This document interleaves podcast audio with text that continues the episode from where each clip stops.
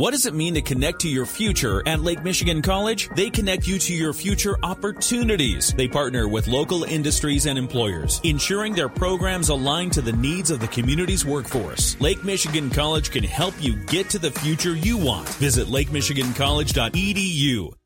In the WSJM newsroom, I'm Michael Arning.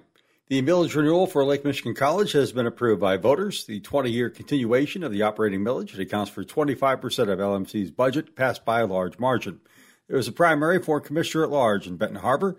The November election for two seats will be between City Commissioners Edward Isom and Mary Alice Adams, along with Shaquille Turner and Emma Kennard. Tyrone Davis finished fifth and out of the race. Elsewhere in Berrien County, Chikaming Township voters approved a road millage. In Van Buren County, City of South Haven has former South Haven Public School Board of Education President Annie Brown and City Council member Joe Reeser moving on to the general election for mayor. Former Mayor Robert Burr was defeated. Reeser and Brown are vying to replace Mayor Scott Smith, who has opted to not seek reelection. Also in Van Buren County, a proposal to regulate large solar farms in Decatur Township was roundly defeated. Michigan State Police are putting extra enforcement and focus on sober driving between now and Labor Day through their Drive Sober or Get Pulled Over campaign.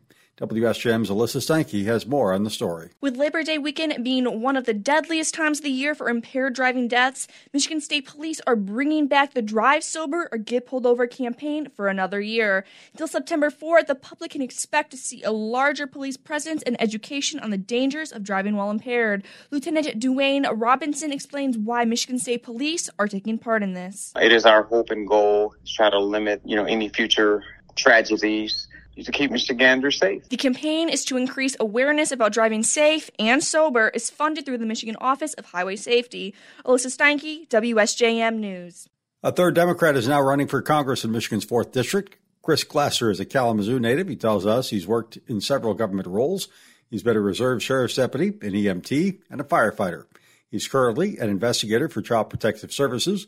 He wants to replace Congressman Bill Huizenga, telling us Huizenga seems to be more interested in his party than anything else. So I really don't see him putting the people of West Michigan first. It's much more of I'm going to defend the party kind of no matter what. Glasser says his top priorities include restoring trust in Congress. The public knows that there is a corruption problem in the system. There's a reason why Congress has extremely low approval ratings, and that kind of undermines the fundamental trust in our government. I also care deeply about health care policy, being a country where where we have millions of people who are either uninsured or underinsured. Glasser favors a single payer universal health care system. He says Republican rule only means tax cuts for the wealthy and deregulation, while he supports holding corporations accountable through regulation.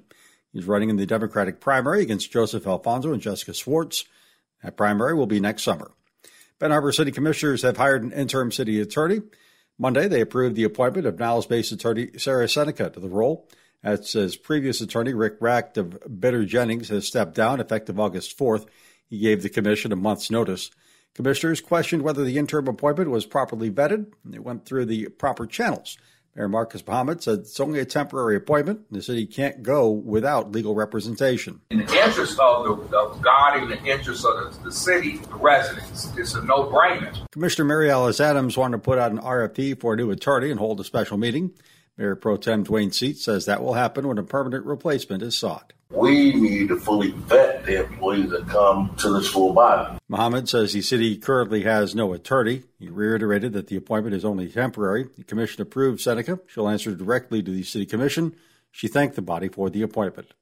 Well, coming up this weekend at the Bridgman Open Air Market is a cornhole tournament.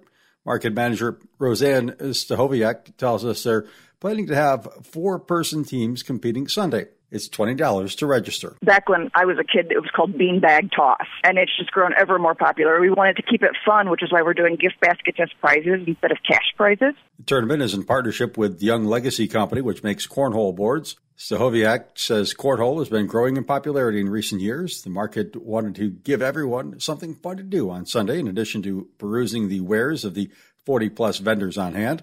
Proceeds will go to the Wounded Warrior Project. In the WSJM newsroom, I'm Michael Arning.